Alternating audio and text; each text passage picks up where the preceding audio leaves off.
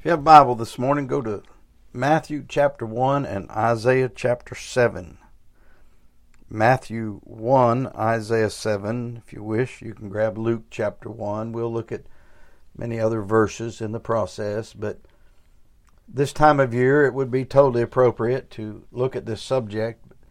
However, I want to look at it today from a, a really powerful application as we go through this teaching, this truth.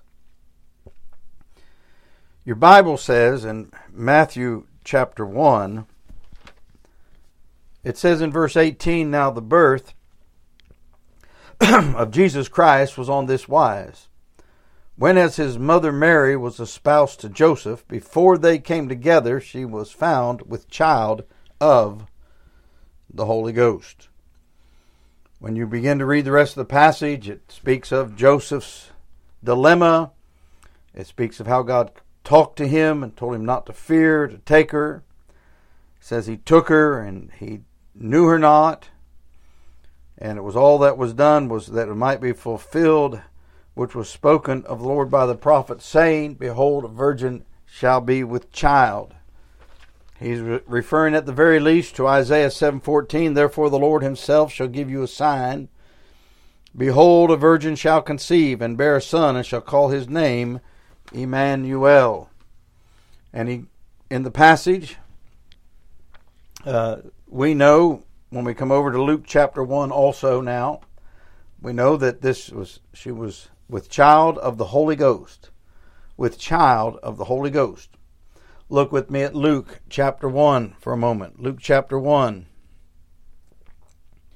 In verse 34, then said Mary unto the angel, How shall this be, seeing I know not a man? And the angel answered and said unto her, The Holy Ghost shall come upon thee, and the power of the highest shall overshadow thee.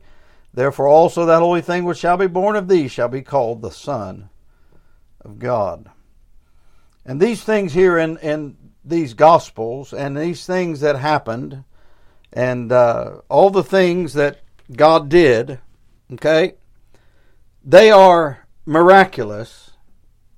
And yet, if you'll come to 1 Timothy chapter 3, 1 Timothy 3, we're going to refer to a few other things. On the way, grab Romans chapter 1. Grab Romans 1. You know, it's such a blessing when you have your Bible in front of you, your printed Bible. You can do so many things with a printed Bible you cannot do electronically. I don't care how clever you are, I don't care how it's designed. And God made it that way because He made us to be a book people.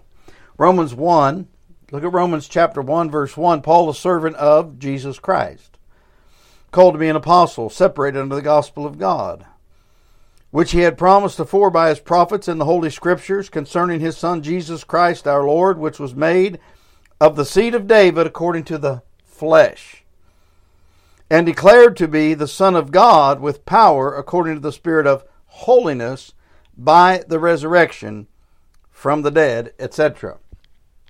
So, when the Lord Jesus Christ was conceived of the Holy Ghost, 1 Timothy chapter 3, while we're, you can turn there while we're talking, speaking.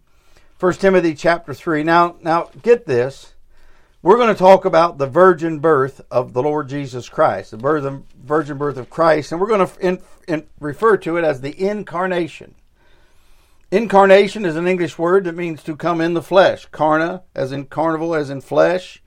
Carnivore, incarnation, in the flesh. 1 Timothy chapter 3, verse 16.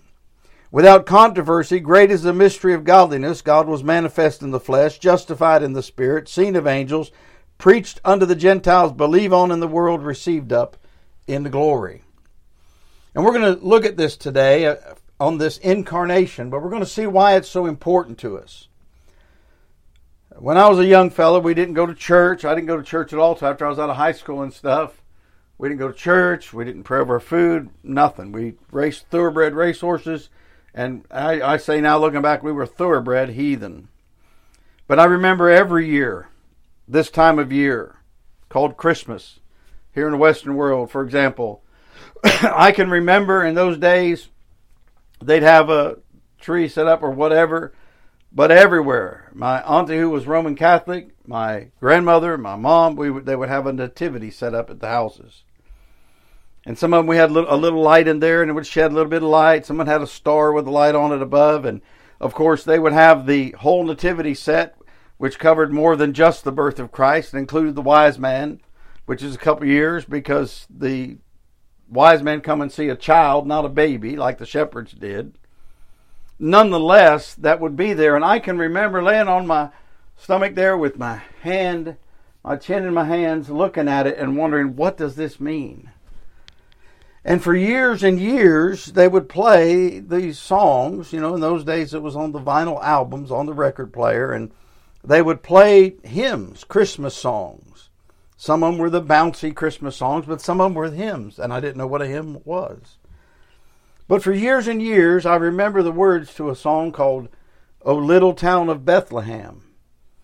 And one of the verses says, The hopes and fears of all the years are met in thee tonight. And that phrase stuck with me all through my preteen years, all through my teen years, till I got saved. And after I got saved that first Christmas, it started to dawn on me that there was some meaning in that phrase. The hopes and fears of all the years were, are met in thee tonight. And then you begin to read your Bible and they be, you begin to get discipled and taught the Word of God and you start seeing the manifestation, you might say, the illustration of what that hymn said. The Israelites had hoped and hoped and hoped for hundreds and thousands of years for the coming of the Messiah. When he came, and the wise men came and reported that they came to seek that king, it was such a shock and a fear to Herod, he had those babies killed in that whole town. So you see, the hopes and fears of all the years are met in thee tonight. And it's speaking of the night, of course, that the Lord Jesus Christ was born into this world in a human body. And so God, all those years, was bearing witness to my conscience. I didn't know what it was. And it shows you that we need to hear words, specific words. Faith cometh by hearing, hearing by the word of God. We have to hear those specific words to help draw us in to the actual thing. This thing of the virgin birth of Christ and the incarnation is far more than a doctrine or a tenet or or merely a, a living truth as as they say sometimes. It's far more than that.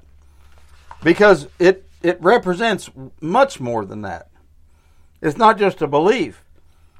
As I read you in Romans chapter one, it's inseparable from the resurrection. The two go hand in hand together. In Matthew chapter 1, it says she brought forth her firstborn. Mary was not a perpetual virgin, as Roman Catholics and many others would try to teach. In Matthew chapter 13, it said he had brothers and sisters. The same it says again refers to him in Matthew chapter 12, verse 46 to 50. Now, 1 Timothy 3:16 we'll read, and then we're going to Hebrews chapter 2 to introduce what we're speaking of. Because 1 Timothy chapter 3, verse 16, and without controversy, great is the mystery of godliness. So it is a mystery. It's a mystery. And a mystery is something that is beyond human comprehension. You might say, I can't comprehend it. I can believe it, you see. And I can teach it because I, cause I have and I'm supposed to. and it is a secreted truth. And it takes spiritual birth and spiritual insight. And even then, it's mysterious how it happened. Great is the mystery of godliness. God was manifested, manifest in the flesh, justified in the spirit seen of angels, preached unto the Gentiles, believe on in the world, received up into glory. Now, flip across a couple pages to Hebrews chapter 2. When we begin this thought today, this message on incarnation, the virgin birth of Christ, we have to set the stage for us to get a hold of why this thing is, is so powerful and amazing and so necessary. You know, people act like Christians act like, well, it's just the birth of Christ, you know, what really matters is his crucifixion. You have no value in the death of Jesus Christ if he was not born of a virgin, conceived by the Holy Ghost into this world. Hebrews 2, verse 9. But we see Jesus, who was made a little lower than the angels, for the suffering of death, crowned with glory and honor, that he, by the grace of God, should taste death for every man. That's every human, not some gender specific thing. Every human, every man and woman, boy and girl. Notice what it says a little lower than the angels. It's an easy thing to see in your Bible that when God refers to angels, they're, they take the appearance of a male. But the Lord Jesus Christ said they're not they're not given in marriage and they don't take in marriage in eternity. But their appearance as a man. You take you take the uh, birth and everything and conception of Samson alone, and it goes back and forth between a man and an angel. It's the same being looks like a man, is an angel, is angel of the Lord, etc. The Lord Jesus Christ was made a little lower than the angels. So are we. The angels are not bound to earth as such. We are. The angels have a whole different existence, and they were before mankind. Now, without getting off into a, the, the, the doctrinal side of it, picture this. He was made lower than the angels. So we are at the bottom of it. Listen, creation, animals don't matter to God in that sense. That's why He can tell you to offer them up. Now, the righteous man regardeth the life of his beast. You're not to be cruel or any of that to uh, any any animal, but that's not who God's interested in. He's interested in mankind. So when He sends the Lord Jesus Christ, He makes him a little lower than the angels. Why? For the suffering of death. Look at chapter 4. Look at the last three verses of chapter 4. Seeing then that we have a great high priest. Now, watch. That is passed into the heavens, Jesus, the Son of God, let us hold fast our profession. Now, watch. For we have not an high priest which cannot be touched with the feeling of our infirmities. That's very well said.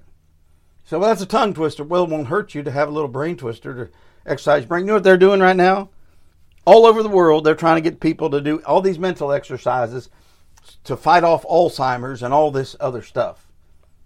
So part of fighting off Alzheimer's is read your Bible and learn some English. Amen. We have not a high priest which cannot be touched with fear our infirmities, but was in all points tempted like as we are what? Yet without sin. Let us therefore come boldly under the throne of grace that we may obtain mercy and find grace to help in time of need. In your Old Testament, when people were related on their mother's side, they were called flesh and bone. So the human race, 1 Corinthians 15, the last Adam, the human race was redeemed because the Lord Jesus Christ came in a human body, but he didn't have human blood and he didn't have human DNA like someone tried to tell me the other day. I said, but wait a minute, wait a minute. You really think if you found his something from him, a, a drop of blood or something, it's going to come out like anything you've ever seen. It's not. It can't. It's God's blood. He wasn't all man, but he was man enough, human enough to be our sacrifice. And we are, he is touched with the feeling of our infirmities, okay? And he's flesh and bone to us all, not just to Abraham, though there's a relation there. Not just to David, those are a relationship there. but he's also the Son of Man. You run the genealogies in Matthew and Luke backwards, and they weave in and out. One of them's Joseph's, one of them's Mary's. That gives him the right to the things on both sides of that whole thing, both sides of it. Okay?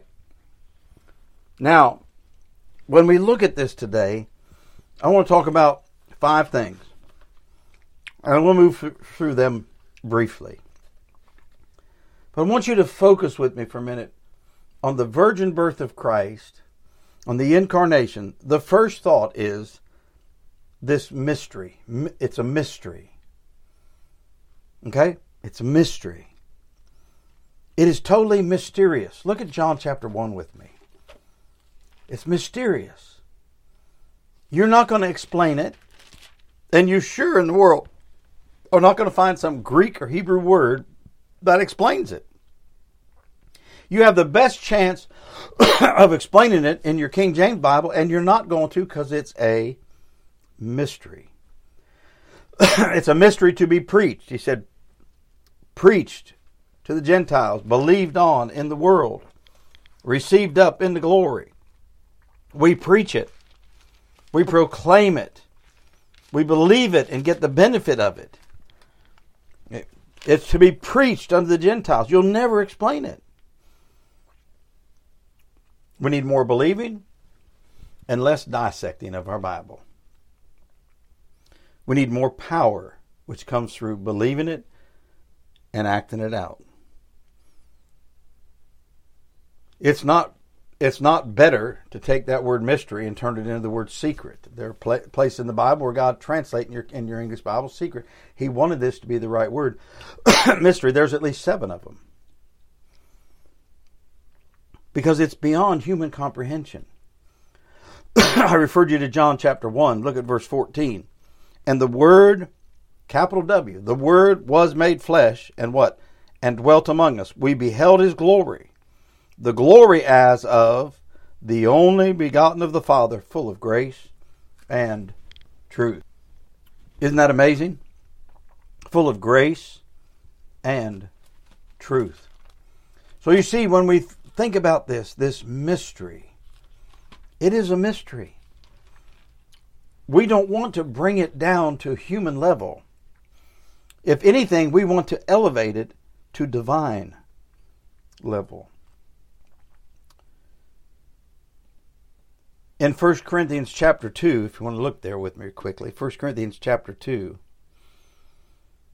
Paul points out, he says in verse 1, I, brethren, when I came to you, came not with excellency of the speech or of wisdom, declaring unto you the testimony of God. It doesn't mean he didn't think it out.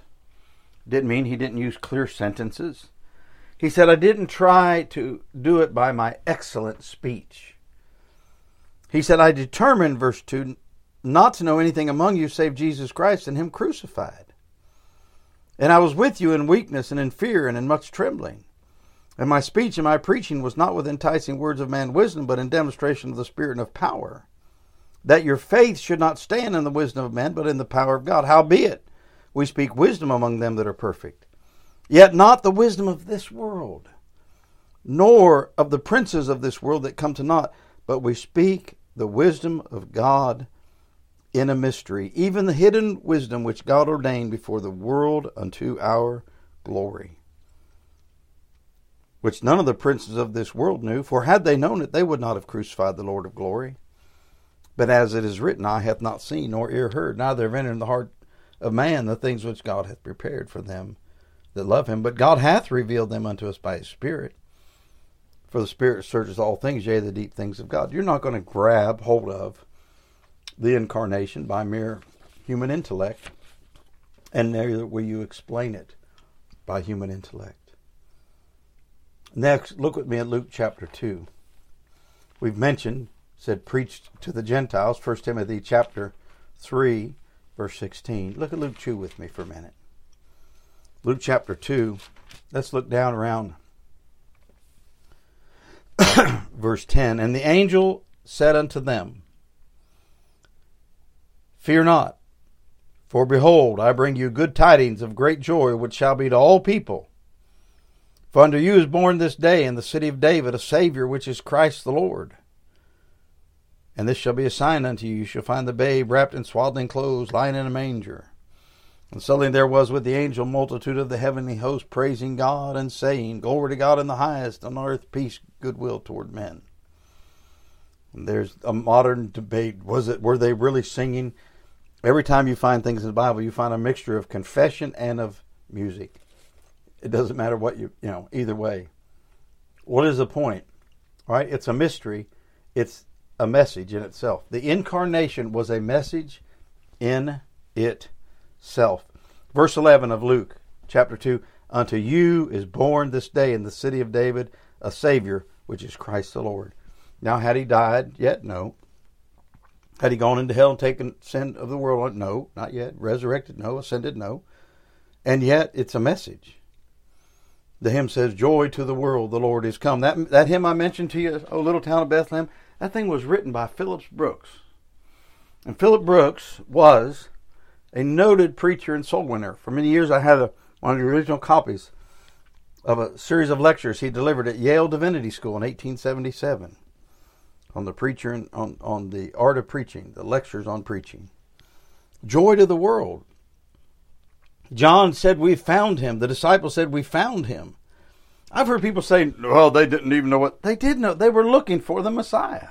Fishermen were looking. Tax collectors were looking. You understand that? People were, the everyday person in the pew, as we would say today in the church they were looking. They were looking for him. And we need to beware of racing over this part of it. We want to appreciate what God did in it. You see, if we're not careful, we forget what he wrote. He wrote in 1 John 4, verse 2, Hereby know ye the Spirit of God. There's a capital S on that one. Every spirit that confesseth that Jesus Christ is come in the flesh is of God. Every spirit that confesseth not that Jesus Christ is come in the flesh is not of God, and this is that spirit of Antichrist, where have you heard it should come, even now already is it in the world. In First John, or Second John, verse 7, for many deceivers are entered into the world who confess not that Jesus Christ is come in the flesh. This is a deceiver or antichrist. You take any kind of religion, any kind of belief, any kind of presentation that will not believe in the incarnation exact the way God said it, then ignore them. Run away from them. Block them out. Don't listen to them. Now, the incarnation is not all the message, okay? Mary is not a perpetual virgin. She had sons and daughters, and God purposely did that way. And that's why, if you've got a good Bible, it'll say in Matthew 1, verse 25, her firstborn, not just her son. Beware of racing over it. Beware of the message being lost. Right now, December 2023, all the conflict going on in Israel and stuff, and all the burden for them, and we are. But you know what their problem is? Their problem isn't the, the surrounding countries. I believe with all my heart God is allowing that just like He has for the last 6,000 years at any time they tried to get away from Him, and especially the last 2,000 years since they rejected Jesus Christ. God's saying, You need to receive you need to believe that Jesus Christ is come in the flesh. He's, he came to earth. He's been born. It's, it's a message in itself, okay? God came to earth. And then the third thing is it's a means of intercession. It's the means of intercession. We looked at Hebrews 4 and it talked about our great high priest. Now, God cannot lie number says, and God cannot die. Why is this so important? Because what God has done is He came in the likeness of sinful flesh. He could not have been ever all human. He couldn't have redeemed us if He was all human. Because as in Adam, all die. But He made Himself of no reputation, took upon Him the form of a servant was made in the likeness of men. Philippians chapter 2 and verse 7. This is why it's so important. The, the means of intercession. He had to become us. He had to become one for us.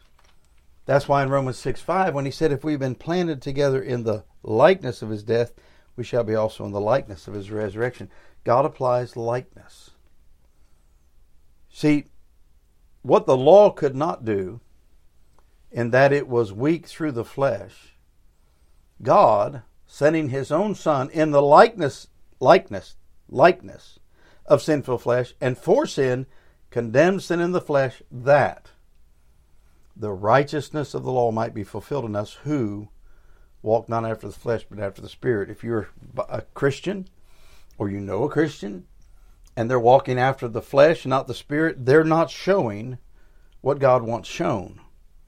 They're not showing how strong and how powerful his intercession is. Because you see, what he wanted to do, you say, well, in the beginning, Genesis 1, you know, he made us in his likeness. He did. And it got marred. God didn't make Adam where he could die because God cannot die. So he didn't create him with death working in him.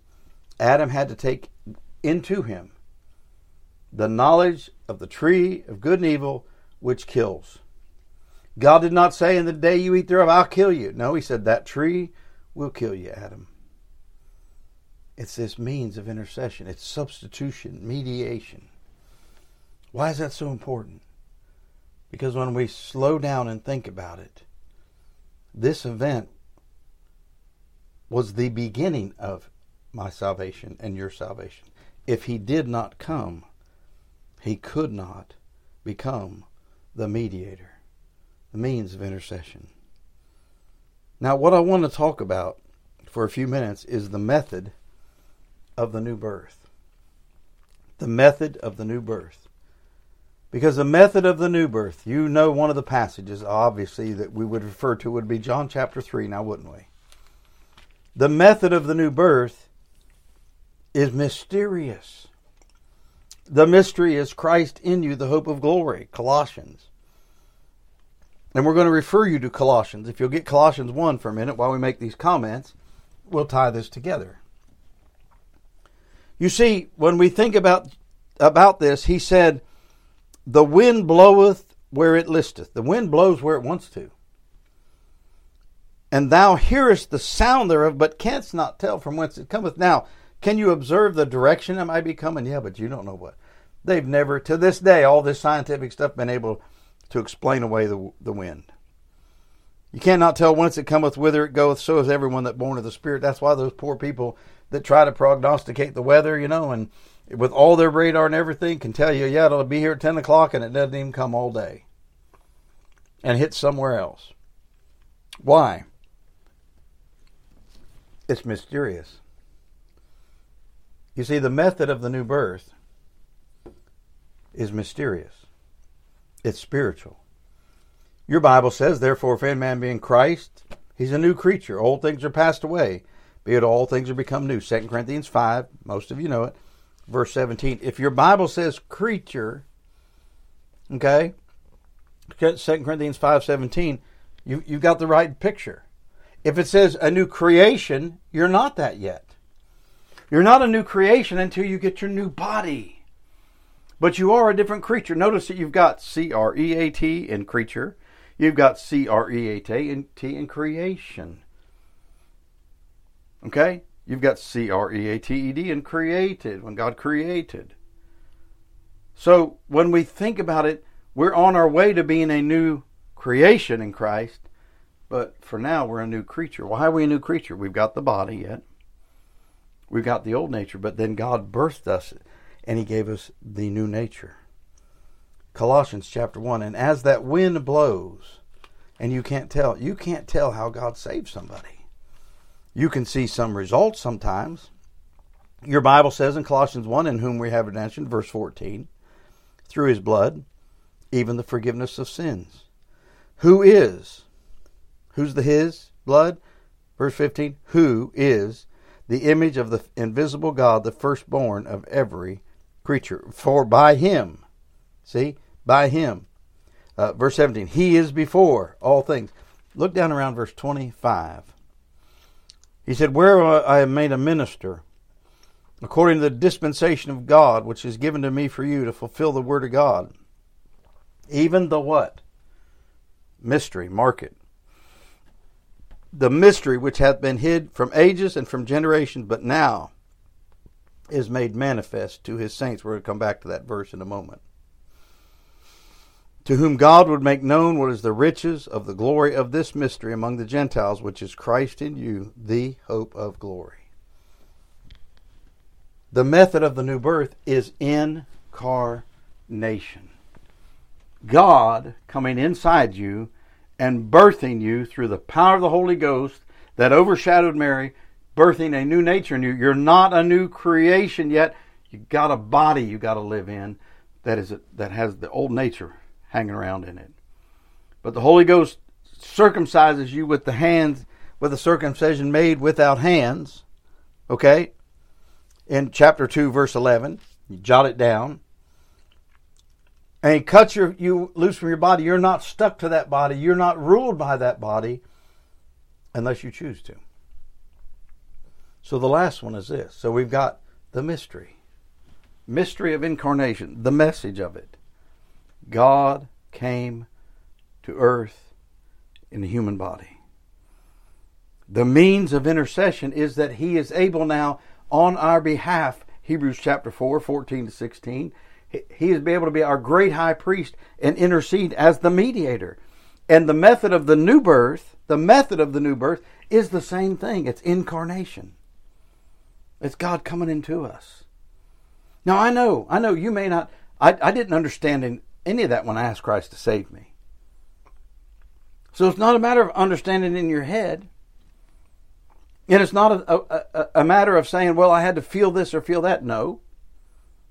But I want to talk about that fifth thing, the manifestation of incarnation. I want to pick it up again in Colossians 1 and read through the end of the chapter in verse 25 to the end of the chapter. Now watch.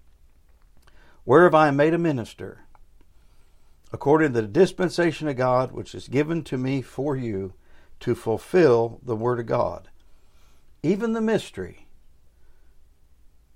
Think about it. Which God hath, which hath been hid from ages and, and from generations, but now is made manifest where? To his saints. The manifestation of the incarnation is what? To whom God would make known what is the riches of the glory of this mystery among the Gentiles. What is the, the, the riches? Which is Christ in you, the hope of glory, whom we preach, warning every man, teaching every man in all wisdom that we may present every man perfect in Christ Jesus. Whereunto I also labor, striving according to his working, which worketh in me. How? Mightily. The manifestation of incarnation. We're just a little ways out. We're about a week, eight days out from, you know, the day they set aside to talk about Christmas. You say, well, I just, I'm you know, Scrooge and Grinch and all that, bah humbug. Okay, fine. But since everyone's doing that, why don't you think about that first advent? Why don't you, as a child of God, think about the fact of it, of the mystery of it, the marvel of it? Think about the fact of the message of what God intended it to be. The hopes and fears of all the years are met in Him tonight. The means of intercession that came about, the substitution, the mediation, and the method of the new birth that follows logically from the incarnation of God into this earth. But then the manifestation. Our lives are to manifest the incarnation of the Lord Jesus Christ, all aspects, just not some of them.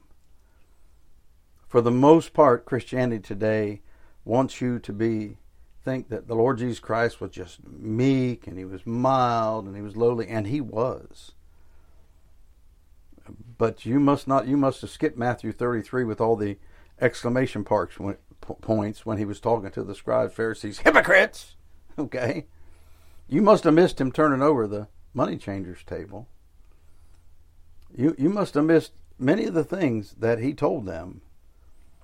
Why he even told inquirers that they ought to go away if, if they didn't want to, you know, get in. Not because he didn't want them to, but because you cannot take God and diminish who he is. There are people who will go to hell because Christians were afraid to talk to them about hell. They would talk to them about all kind of things.